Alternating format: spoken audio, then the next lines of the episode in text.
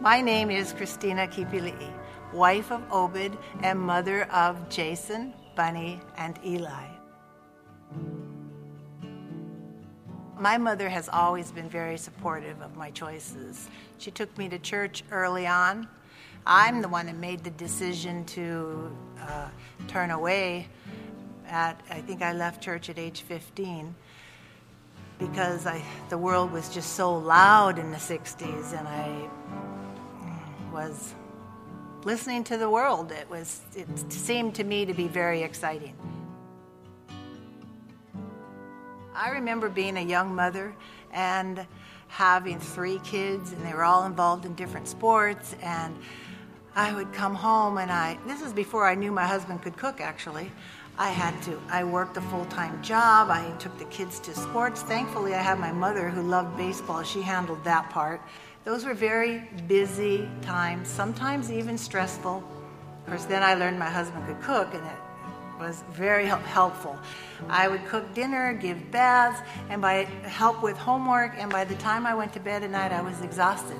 And I used to think, where am I fitting in my alone time with God? I was exhausted. And then I heard in my spirit that, you know, I'm going to give you a verse a day. And I would ponder that. And I'd put it on my uh, dashboard of my car and I would ponder the verse for the day. My children were raised in church. Uh, they all accepted Jesus early. Easy is not the operative word. They went through teenage things, they experienced lots of different things. Uh, but there were so many aunts and uncles and those people who loved my children. And as we love each other's children, it's a family here. That's what I love.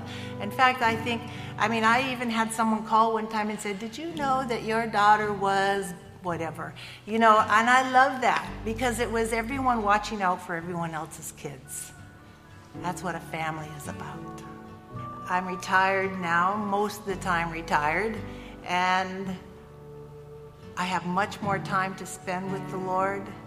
It's I'm not uh, frazzled because of all the duties that many of our young mothers have with work and cooking and cleaning and all the different things that that I've lived through, and I'm proof that you do live through it. so I know I still have dreams and to fulfill, and I still have uh, places I want to go people to meet, books to read, and I still spend time with the Lord every day. Even when we come against things, we, you know in your spirit when you're supposed to persevere. And that comes through being in the Word, practicing listening to the Holy Spirit, getting advice from wise people. But the wisest counselor of all is God. Himself. So let me just say if you are a young mom, um, don't beat yourself up and remember that these children of yours are treasures that God gave you because He knew you would be able to do what He's called you to do. And before you know it, they're grown. I can attest to that. They're grown, and you're into a whole new phase of your life. And to husbands, may I say, as a Mother's Day gift for the rest of the year, can you please help your wife out? Can we say thank you to Christina? Let's welcome her up this morning. what a way to end that video, which is true. Oh, we have a special gift here. Hi, Gracie. Hi, Gracie. Hi, Bunny. Yeah, happy Mother's Day. Thank you. See, nice. Look at that. Very Roses. nice. Is that your favorite? Yes. Roses and peach color is my favorite. So, one of the things that you said in the video, you talked about God, but you also talked about this journey, uh, especially now that your children are all grown up. And what I caught from it is there are different stages that a mother goes through. And yes, you have survived and you're on this side of it. What would you say to young parents right now that they don't maybe they don't see that there is a, a season that will end. They don't see the light at the end of the tunnel. Yeah, there's no light at the end. Right now, there's no tunnel. Mm. It's just a cave. Okay, well, I would say, you know, technology, we live in such a world right now where we have all these things available to us. Put the praise music on in the car. We have three or four Christian stations. Listen to the word. Put it in your earphones, on your iPads, whatever you may have. Listen to the word. If you can't, you know, if you can't get that time every day, I mean, I hope you can, but I know how frazzled life can be. Put it in your ear, listen to it, be washed in it. Hmm. And you will pick up those key phrases that help you through the day, that help you encourage your children, love and respect your husband, and come into that, that alignment that the Lord wants for all our families. I heard a little murmur when she said, Love and respect your husband. The dad was like, Yeah, lady, preach it. But I think it's a part of. You're the one who gave me this microphone. Oh, yeah, well, that's a good thing then. So, as moms, um, you know, they have young children. You talked about the baseball games, the sporting activities. Uh, I don't think we realized as we were growing up how many sacrifices our moms made.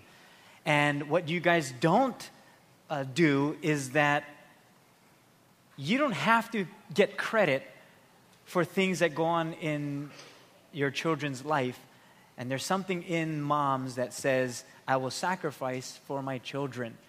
For the mom who, are, who is making those sacrifices and feeling like it's not, it's not worth it right now because I'm needing this, I need that, I'm not being restored, I'm dying on the inside, how would you I would say, do everything as unto the Lord, mm. because He is the one who gives the final reward. The children are a joy, I hope, as they're growing up. There are those times when they are not. But look, now I have eight grandchildren.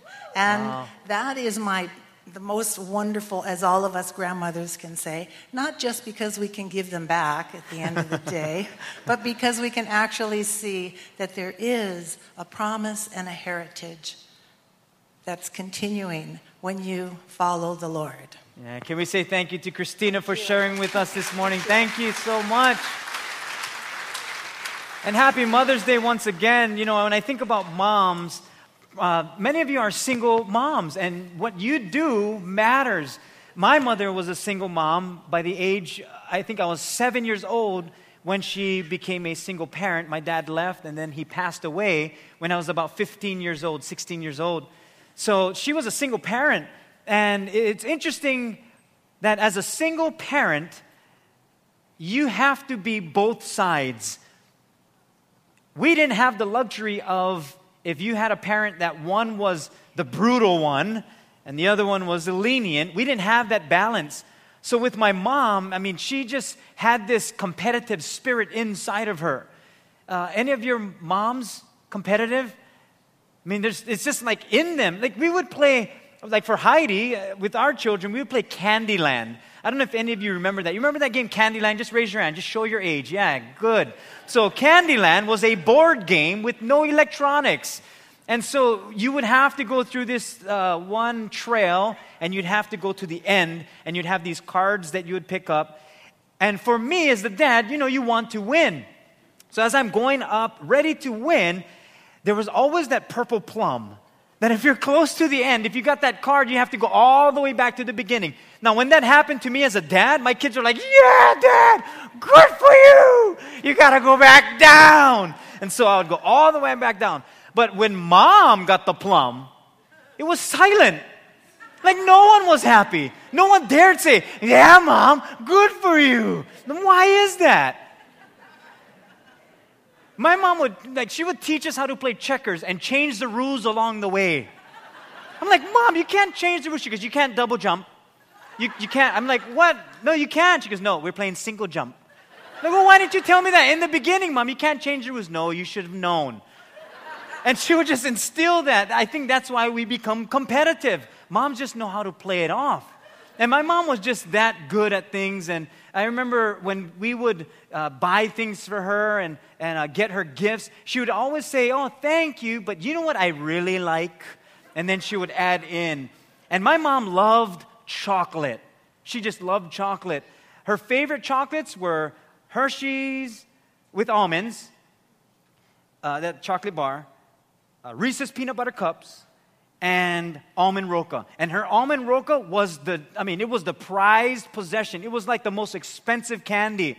And she savored them and she would hide them. You moms hide your candy. You hide candy. And one day I found her Hershey bar and I took a piece from it and she found out. And so, you know, we got scolding. So I, I thought, well, I'm going to do it secretly now. So the end that she would open up, I would open the other end and then I would take out a piece and I would close it up, fold it nicely, and tuck it back in. She still would know. And I would say, she would come to us and say, okay, who, who touched my candy? And now I've got four of us sitting there. We're like, Mom, what are you talking about? Yeah, somebody touched my candy. Now, this is not life and death for us, it's life and death for her, which becomes life and death for us. It's not like someone burnt the house down or blew up something, it's someone touched her candy.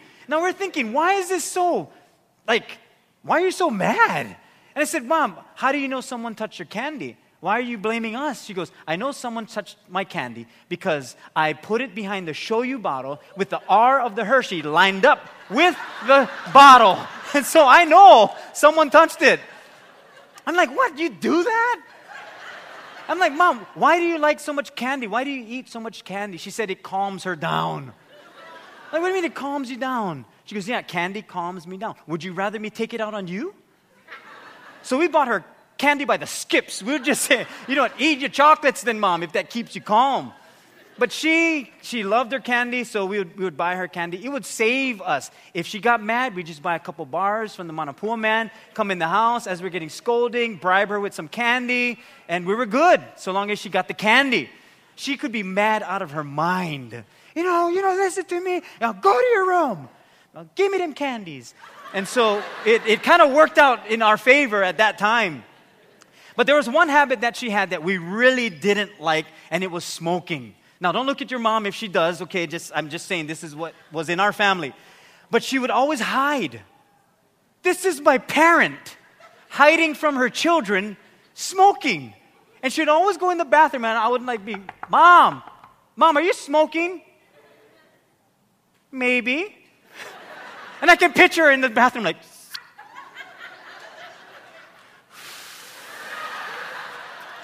like, Mom, Mom, you gotta stop smoking cigarettes.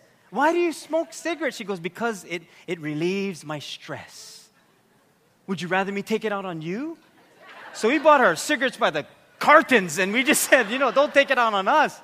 But then there was one day that she did call us. She, actually, she called me and she said, Hey, Sheldon, I just want to let you know I quit smoking. I said, Wait, wait, today? Or forever? And she said, No, I haven't smoked. And she gave me the time that she hasn't. And she hasn't smoked since. And I thought, the sacrifices that a mom makes, you know, I'm sure she was smoking because we were giving her stress. I mean, four children and me, one of me is enough. But when she called me and she told me that, it made me think about what moms go through. That as a mom, you go through things that your children will never understand until they get children of their own. And we won't. But I don't think as men we will ever understand what a mom goes through. We can understand what parents go through, but specifically as a mom, now that is something special. And today, as we celebrate Mother's Day, we're going to look at a person in the Bible who, who had to raise a perfect child. I mean, you may think, oh no, my child is perfect. I have a perfect child. And when they're born, perfect, perfect child. And then they grow up into their teenage years, you're like, mm, I don't know what happened, but they were born perfect. But this woman's child was actually perfect. His name was Jesus. The mother we're going to look at her name? Mary. Mary, the mother of Jesus. And on this series, as we go through the dream series, today we're going to be talking about the dream journey. So you can open up your Bibles if you have your Bibles, because I'm going to talk a little bit about something that we all deal with, and it's parenting or following God. And we're going to learn from Mary both. And it's in the book of Luke that I'll be reading from, it's in the New Testament. And the book of Luke, it has uh, interesting guidelines for us because this is when Jesus was born that Luke records of, and Mary, Jesus' mother, and what she had to go through. And I like how Luke, who is a doctor, brings forth the facts that was taking place. And normally, what we do is we have some things outlined in your um, bulletin, so you can take that out. And today, it's going to be you're just going to have to follow along because we're going through the story. The Bible does tell us this in Psalm 32, verse 8. The Lord says, I will guide you along the best pathway for your life. I will advise you and watch over you. And I think that's what a mom's responsibility is. And I know as moms, that's what you feel. You feel that you want to raise your child up in such a way that you provide the best pathway. And I thought, wait a minute, if there is a best pathway, that means there are many pathways that we can walk in this life. But there is a best pathway, and the best pathway is guided by the Lord. And so we're going to learn from Mary how we are guided in this best pathway for our life because I think every single person, we all have a dream. And with that dream comes a journey we can all do better on our dream journey by letting the Lord guide us. And here's how. Here's the first thing that, that Mary's going to teach us, and through the life of Jesus, that the Lord has the best pathway for my life. He has the best pathway. It doesn't matter if you agree or not, He has the best pathway. Some of us may have been hurt by God, or we felt that God has hurt us, or we feel that God did something, so we blame God, but He still has the best pathway. Some of us, we don't know God yet. It doesn't change the fact that He has the best pathway for us. And so in Luke chapter 1, excuse me, 1 verse 26, I'm going to start and then we'll, we'll jump around, but I, I'm going to, I'll let you know where we are. But in Luke chapter 1, this is where Mary is being told that she's going to have a son. Now, in the sixth month, the angel Gabriel was sent by God to a city of Galilee named Nazareth to a virgin betrothed to a man whose name was Joseph of the house of David. The virgin's name was Mary. And having coming in, the angel said to her, Rejoice, highly favored one, the Lord is with you. Blessed are you among women. But when she saw him, and the Bible says, she was troubled at his saying and considered what manner of greeting this was. Now, if you're taking notes, you want to circle, she was troubled. Because how often we have moments of fear, and even as a mom or as a parent, we go through moments of fear when it comes to our children. We have moments of fear when it comes to God speaking to us certain things. So she, she was filled with trouble. Then the angel said to her, Do not be afraid, Mary, for you have found favor with God. And behold, you will conceive in your womb and bring forth a son and shall call his name Jesus. He will be great and will be called the Son of the Highest. And the Lord God will give him the throne of his father David, and he will reign over the house of Jacob forever. And his kingdom there will be no end. And, his, and of his kingdom there will be no end. Now, when he says this to Mary, I think for every mother and every parent, you want your children to do great things. But this angel specifically said, He will be great. But then look at Mary's response. Then Mary said to the angel, How can this be since I do not know a man? And how often we question God. We have questions. It's okay to question God. It is not a sin to ask God questions. Not saying that Mary didn't sin in her life, but when we ask God questions, He wants us to. He wants us to engage with Him, He wants us to build a relationship with Him. So it's okay to ask God questions. because God does have answers, and it may not be answered in the way you want it to, but He does have the answers.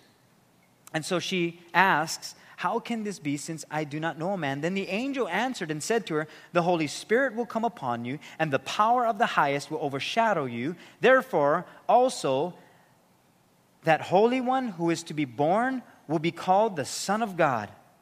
Now, indeed, Elizabeth, your relative, has also conceived a son in her old age and is now the sixth month for her who was called barren. For with God, nothing will be impossible. So, Mary has a relative by the name of Elizabeth. And God says, by the way, Mary, if you don't believe this, you know your, your relative that's uh, barren, she can't have children? Yes. She's already in her sixth month. And that too was a miracle by God if you read earlier in the chapters. But then Mary, now, the Bible says, Mary said, Behold, the maidservant of the Lord, let it be to me according to your word. And the angel departed from her. Mary could say, in this journey that she's on, let it be done unto me. Why? Because it was done according to the word of God. In other words, Mary trusted God so much that she said, Whatever you want to do in my life, then go for it. Let it be done according to your word, not how I feel, not my circumstances, not what people will say, but according to your word. That's a promise that we can live by. That God's word will cast out all fear because God is love. And it casts out all that fear so that we can say, Lord, whatever you're going to do in my life, let it be done unto me according to your word. And so Mary was okay with that. And then now, here's action. Mary arose in those days and went into the hill country with haste to a city of Judah. Basically, what Mary is doing is she's doing something with what God has given to her. She didn't just stay there and say, okay, well, this is going to happen to me, then that's it. I'm not going to live my life. Then I'm done. And for so many of us, when something happens in our life that is unexpected, we think it's over. But Mary said, wait a minute, Lord, if you're doing this in my life, let it be done unto me. I'm going to continue to follow this journey that you have given to me. I'm going to follow you. Let it be done unto me. And so she went with haste into the city in Judah. And then it continues in verse 39. Uh, excuse me, verse 40. And then she entered the house of Zach- Zacharias and greeted Elizabeth. And it happened when Elizabeth heard the greeting of Mary that the babe leapt in her womb, and Elizabeth was filled with the Holy Spirit. And then look at look at Elizabeth's Elizabeth's response. Then she spoke out with a loud voice and said, Blessed are you among women, and blessed is the fruit of your womb. In other words, God sent someone to Mary to encourage her. Because we got to remember, Mary is a teenager at this point, and she is going to get married. Now, in those days, if you had a child out of wedlock, oh, that was not a good thing. And still, even today, you know, you feel that pressure, you feel that, you know, that uh, just, you don't, you don't feel like, okay, this is the right way to do it, or whatever the case. Heidi and I experienced that. We were teenage parents too. We experienced what it's like to be teenage parents and people pressuring you, people saying things about you, people saying, oh, your life is over. We felt that pressure, but we've also felt the encouragement from people like Elizabeth. God will send you an Elizabeth, or He will make you like an Elizabeth. You will be an encourager. As a father, you're going to encourage your daughter or your son. As a mother, you're going to encourage your children. Or if you know someone who's struggling with something, that you're going to encourage them. And you're going to come alongside of them and say, Yeah, I understand, but here is God's promise for you. And that's what Elizabeth did. She continued to keep Mary in check to let Mary know that there are promises that have yet to be fulfilled, and God has them. Then she continued, But why is this granted to me that the mother of my Lord should come to me? For indeed, as soon as the voice of your greeting sounded in my ears, the babe leapt in my womb for joy. And then Elizabeth continues, Blessed is she who believed for there, there will be a fulfillment of those things which, to, which were told her from the Lord. And now Mary says this, and she actually puts it into a song. She says, My soul magnifies the Lord. You know, in probably one of the most difficult times of her life, at this early age, Mary chose to worship God. She chose to worship God. I think that's a life lesson for all of us in this dream journey that God knows the best pathway for us. And so continue to worship Him. Regardless of what is happening in life right now, worship Him. And so she said, My soul magnifies the Lord. And she continues in song. And in verse 56 of Luke chapter 1, it says, And Mary remained with her about three months and returned to her house. In other words, Mary continued to stay with Elizabeth in a mentorship process. That Elizabeth said, Hey, Mary, here's some things that I want to pass on to you. Elizabeth was more uh, experienced in years, she had more wisdom, and so she was pouring into the life of Mary. And sometimes we forget that we can become more experienced without experience itself and be more wise because of someone else pouring into us. And you may be struggling through something. Maybe, maybe like Mary, you're a young mom or a young parent. There is someone else that has gone through what you are about to go through that can give you great wisdom. You're not in this alone. And you can always remember that God understands everything that you're going through. His word can give us wisdom. And so Mary was being mentored by Elizabeth. And she remained with her for about three months. And then in Luke chapter 2, it came to pass in those days that a decree went out from Caesar Augustus that all the world should be registered. This census first took place while Quirinius was governing Syria. So all went to be registered, everyone to his own city. Joseph also went up from Galilee, out of the city of Nazareth, into Judea, to the city of David, which is called Bethlehem because he was of the house and lineage of David, to be registered with Mary, his betrothed wife, who was with child. And so it was that while they were there, the days were completed for her to be delivered. And she brought forth her firstborn son and wrapped him in swaddling cloths and laid him in a manger because there was no room for them in the inn. Now, I don't know what they were going through at the inn. Uh, you know, there's a census taking place, so people are moving all over. And so there was no room. And it almost seems like they were too busy to take care of Mary and Joseph, especially Jesus, who is about to be born. And it reminds me that, boy, we can be too busy for Jesus too. That we won't even realize that Jesus is trying to make his way in our life. But if we're too busy, we won't recognize it. But like any mom would, Mary found a way to make sure her birth would be done well that she would be able to give birth to this child. Now, there were in the same country shepherds living out in the fields, keeping watch over their flock by night. Luke chapter 2, verse 9. And behold, an angel of the Lord stood before them, and the glory of the Lord shone around them, and they were greatly afraid. Then the angel said to them, Do not be afraid, for behold, I bring you good tidings of great joy, which will be to all people.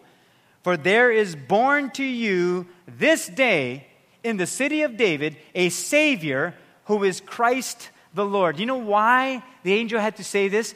Because this is the first time that a governing official in, uh, from Rome called himself divine. Caesar Augustus. Augustus meaning divine, deity, or Savior. And so here comes Caesar Augustus saying, Okay, I'm the Savior, so everyone look to me. It's the first time an emperor was receiving worship as a God would. The angel comes to Mary and says, I understand what, what this Roman uh, emperor is doing, but you're going to give birth to the Savior of the world. It's not going to be through a man. It's not going to be through government. It's not going to be through that. It's going to be through your son, Jesus Christ. So now Mary is listening to this. And then he says, This will be a sign to you you will find a babe wrapped in swaddling cloths, lying in a manger. And now the shepherds are thinking, okay, well, we, we got to go see this. And suddenly there was with the angel a multitude of the heavenly hosts praising God and saying, in verse 14, Glory to God in the highest, and peace on earth, goodwill towards men. And so it was when the angels had gone away from them into heaven that the shepherds said to one another, Let us now go to Bethlehem and see this thing which has come to pass, which the Lord has made known to us. And they came with haste and found Mary and Joseph and the babe lying in a manger. Now, when they had seen him, they made widely known uh, the ch- they made widely known the saying which was told them concerning this child. And all those who heard it marveled at those things which were told them by the shepherds. Now, watch what happens with Mary. The Bible says, But Mary kept all these things and pondered them in her heart. I think there is a major difference between a mother and a father at this point. Now, dads, when our children come to us crying, we'll look for broken bones. We won't look for cuts or anything. If it's not bleeding or broken, they shouldn't be crying. That's what we dads say. Hey, was really crying. Are you not crying? Oh, what? Blood? No more blood. Not broken. Stop crying. So that's, that's our compassion as fathers. But a mother's compassion, I mean, if the baby comes down, oh, come here, sweetie, where is it? Mommy, kiss it. Mm-hmm. And the baby's crying, but after the mommy kisses it, baby is all good. While us dads are eating, doing something else. We're done. But moms have that special care. Mary pondered these things in her heart, she kept them in her heart. And there's a reason for that. God created you moms with a special kind of heart for children. It's just, it's different than men. It's just different. It's not good or bad, better or, or worse. It's, it's just different. And God put that in you. Now, along the way, as Jesus continued to grow up, we got to remember there's not too much recorded in the Bible about Jesus growing up. We see him as a baby, and then as a young child, when the Magi come to visit, remember they followed the star, and by then Jesus was a, a toddler. But then it jumps to about age 12. And then Mary and Joseph experience something that is recorded in the Bible. In other words, when they came to a place where Jesus was growing up and now developing a mind of his own, they were experiencing a release in him growing up, a transition period. And it was about the age of 12. They went to this uh, Passover and, uh, and they went to Jerusalem, and Jesus was left behind. They couldn't find him. And so they went back looking for him. And, and this is what we learned from Mary and Joseph in number two look for Jesus in my journey. Look for Him in our journey. The journey is a difficult one because we live in an evil world, but as we obey and as we look to Jesus Christ, then we're going to find that this journey is a, is a, it's a unique journey for every unique individual. It's not going to be the same like everyone else. So you got to look for Jesus along the way. When Mary and Joseph went to this uh, to Jerusalem. It's in Luke chapter, uh, Luke chapter 2 and verse 43. I'll read from verse 41. His parents went to Jerusalem every year at the feast of the Passover. And when he was 12 years old, they went up to Jerusalem according to the custom of the feast. When they had finished the days, as they returned, the boy Jesus lingered behind in Jerusalem. And Joseph and his mother, listen, they did not know it they did not know it. Now you might be thinking, wait, how do you know you're not with your kid? How do you know? How do you just leave and you're, you're not with him? How do you know that he's not even with you? What kind of parenting is that? Now, have you ever forgotten your child at school or the plaza or even at home? And you're leaving the house in such a rush, you're like, where's the baby? You got to go back in the house, and they're just kicking back in the, in the car seat. We forget those things. But in this case, they forgot because there were so many things happening and a lot of people, and they thought, and it continues, they supposed that they had been with in the company of other people, and they went a day's journey and sought him among their relatives and acquaintances. So they thought Jesus was with their friends and family. So Mary and Joseph go looking with their friends and family. Now, so it was that after three days, three days, some of us, we lose our kids for three hours, we're going nuts. Three days, they found him in the temple, sitting in the midst of the teachers, both listening to them and asking them questions, and all who heard him were astonished at his understanding and answers.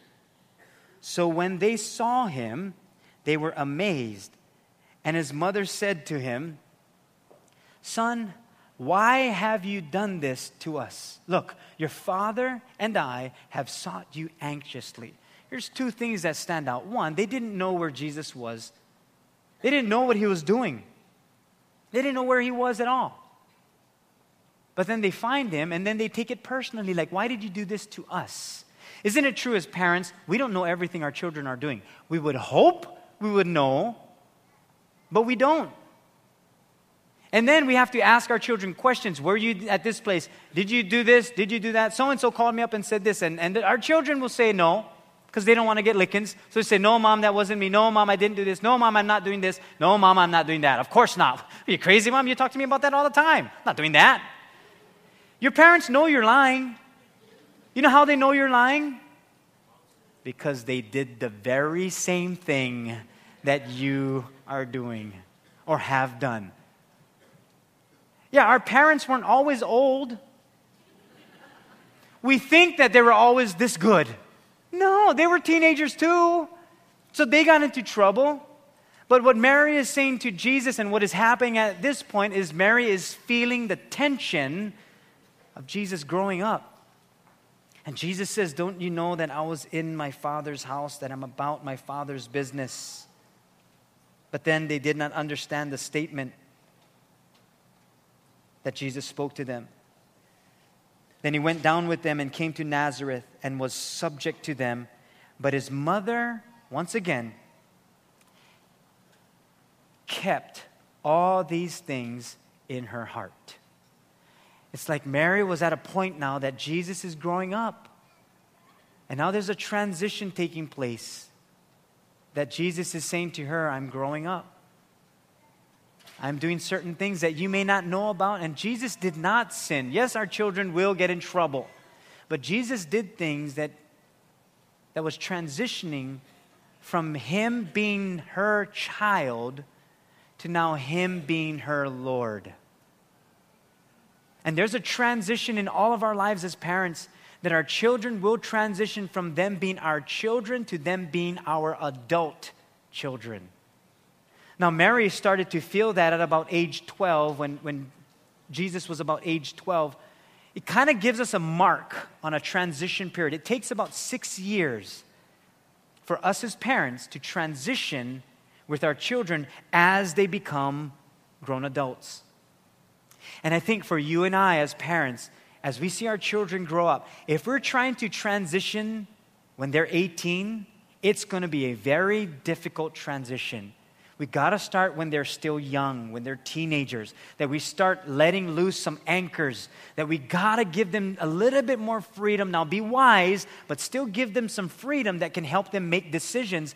Otherwise, when they turn 18, 19, 20, 21, 22, they're not going to know how to deal with what they should have at 15.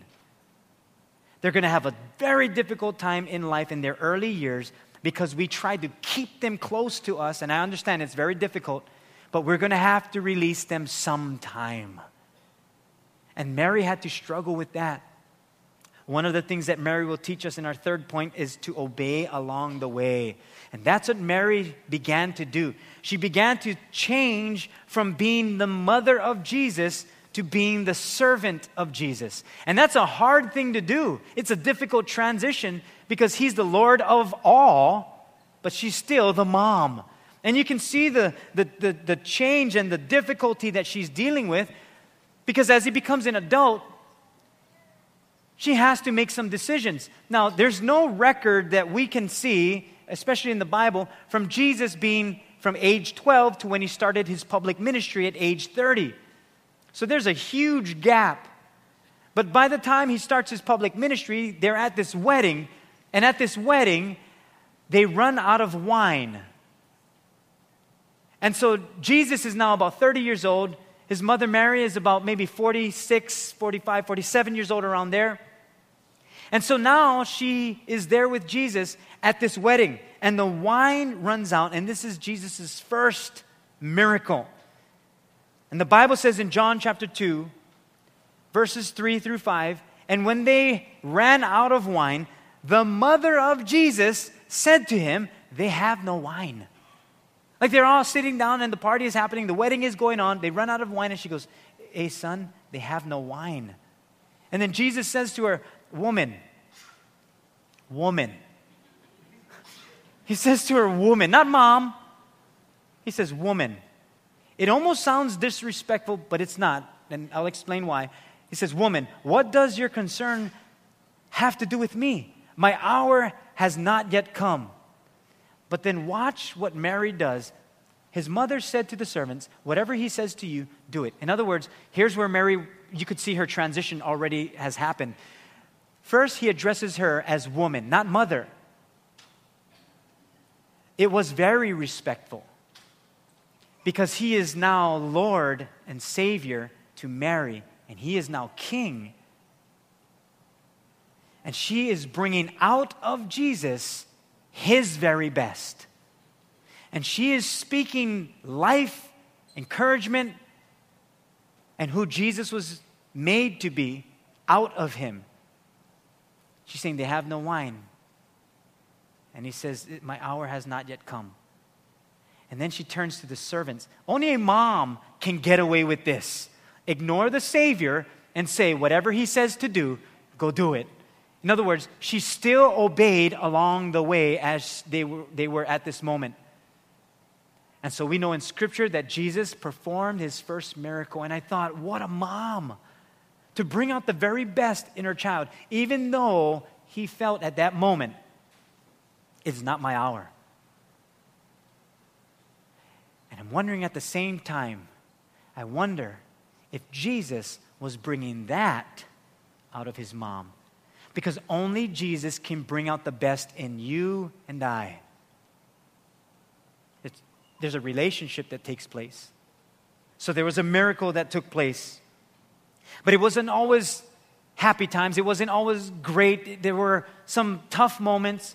In fact, probably another difficult season in Mary's life was hearing that Jesus said he was going to be crucified, that he would need to die for the sins of the world. And, and they didn't understand it at that time. But it came a moment where Jesus was arrested, and then he was condemned to die on a cross, to die for the sins of the world, for your sins and my sins. And then they nailed him to the cross. And I'm thinking, what is what is happening with Mary? Where is Mary in all of this? Did Mary stay at home because she was afraid that they're going to do something to her? Maybe Mary thought, boy, am I going to be affiliated with him and then they're going to, they're going to arrest me too for some false accusation? What is going to happen? But you want to see the boldness of a mother? And I don't even have to speak to you as moms because you would do the very same thing. And this is what John records and this is at the cross. Now, there stood by the cross of Jesus his mother. Mary watched her son die right in front of her. You know, Mary experienced what none of us parents should experience, and that's seeing our children go before us. But the reality is, we live in an evil world full of sin, and sometimes that happens. And for some of you moms, this is probably a difficult day because you saw that happen you saw your child go before you. Maybe your parent is not here with you because you saw them go before you. And, and Mother's Day is a difficult time because of that. But on this dream journey, God teaches us that that is not the end. In fact, Mary, she continued on with her life. And as the early church was being birthed, Mary continued on. And you could see her steadfastness, her spirit, her strong sense of direction that came from God because she continued in the faith. In the book of Acts, as the church was, was moving in one direction, they all continued with one accord in prayer and supplication with the women and Mary, the mother of Jesus, and with his brothers. You know what Mary teaches us? That life is not over when you think it's over. Life is not done when you experience difficulties. Life is not done when your dreams crash in, she continued and she continued to live. And even though things didn't look so great for Mary, she continued to live her life to the fullest. Not just live and exist, but that she lived with purpose. We all have a purpose. But for you moms, there's something that you guys are able to teach all of us that God instilled in you. And it's interesting, it takes days like this for us to remember how special moms are. And you guys are, we, we don't forget about it, but, but we have a day to remind us how great you moms are. There's a basketball player who just received the MVP award, most valuable player, Kevin Durant. He plays for the Oklahoma City Thunder, and they're in the playoffs right now. But Kevin Durant is a professed Christian. He lets people know he's a Christian, and he holds high to those values. He has a mentor that coaches him on his countenance as a Christian during his games. They'll go through film on his countenance as a Christian. And his mentor will say, Hey, was that Jesus? Was that Christ like? And Kevin Durant will take it. Kevin Durant signed a contract with Oklahoma City Thunder in 2010 for five years at $85 million. $85 million. At his awards speech, he thanked all of his teammates, his coaching staff, even those who helped behind the scenes. He thanked them all. But then he waited to the end and he thanked two people, the most important people in his life. One was God, but the other was someone else. We're going to take a look at this video. Let's see what he says.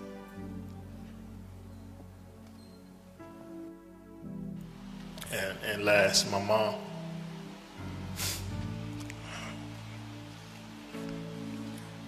I don't think you know what you did.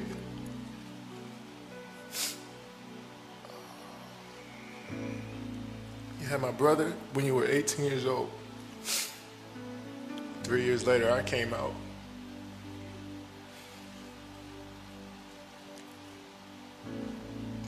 We were stacked, the odds were stacked against us. Single parent with two boys by the time you were 21 years old. Everybody told us we weren't supposed to be here. We moved from apartment to apartment by ourselves. One of the best memories I had is when we moved into our, our first apartment. No, no bed, no furniture, and we just all sat in, in the living room and just hugged each other. Cause we, that's what we, we thought we made it. And when, you, when something good happens to you, I don't know about you guys, but I tend to look back to what brought me here. And you wake me up in the middle of the night in the summer times, making me run up a hill, making me do push-ups, screaming at me from the sideline of my games at eight or nine years old. We wasn't supposed to be here. You made us believe. You kept us off the street, put clothes on our backs, food on the table. When you didn't eat, you made sure we ate. You went to sleep hungry. You sacrificed for us. You the real MVP.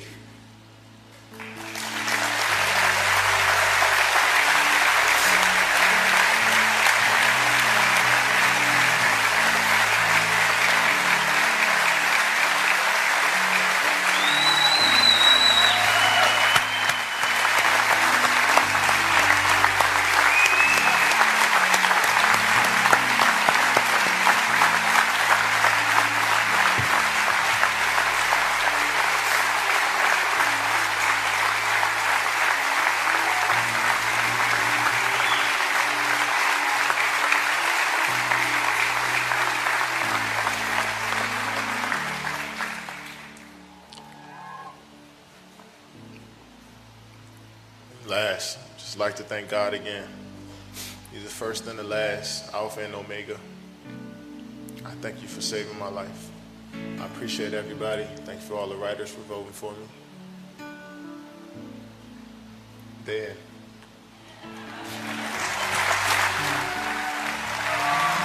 What a powerful message. What a powerful message. And I think he says it well that moms, you have sacrificed things and you have sacrificed so much that we may never know about. And we may never see, but you know who sees? And he said it God is the beginning and he's the end. God sees everything. And you may not have gotten the thank yous that you wanted. You may not have get, gotten the dreams that you always dreamt of, but you're still on this journey that God has you on. I'm going to ask us to bow our heads, and as we close in prayer, I'm going to ask if, if you're here and you're saying, Boy, I'm on this dream journey and I don't know what the end looks like, I don't know where I am, but I do know this that there is a God, and that I want to put my trust and my faith in Him. Even as a Christian, you're saying, I want to put my trust in God. Would you just lift a hand and you're saying, I want to put all my trust in Him, my faith in Him, and this dream journey? Yeah, Lord, that's us. You put your hands down. Maybe some of you are here today and you're saying, Boy, I don't have a relationship with God. I don't understand too many things about the Bible, but now it makes sense that, that God loved me enough to bring me here today so that I could understand how valuable I am to Him. And if you're here this morning and you've never given your heart to Jesus Christ and would like to, I want to say a prayer and guide you with it. And we can all say this prayer together. But if you want to receive Jesus today, with every head bowed and eyes closed, could you just lift a hand and I'll, I'll, I'll pray with you? You're saying, I want to give my heart to Christ today. Yeah, anybody else? You're saying, I want to give him my heart. Good, good. Yeah, God bless you. He sees you. God sees you. God sees you. He sees your hand. God sees your hand. He sees your hand, your heart. He sees you. He hears all your prayers. God loves you. He sent Jesus to die for you. You can put your hands down. We can pray this prayer, but especially for those who are saying this prayer for the very first time, just add the heart in and I'll guide. Here's our prayer Heavenly Father, forgive me of my sins, wash me clean Make me brand new. I believe you died on the cross and you rose again to give me eternal life. I thank you for guiding me in the best pathway. In Jesus' name I pray. And we all said, Amen.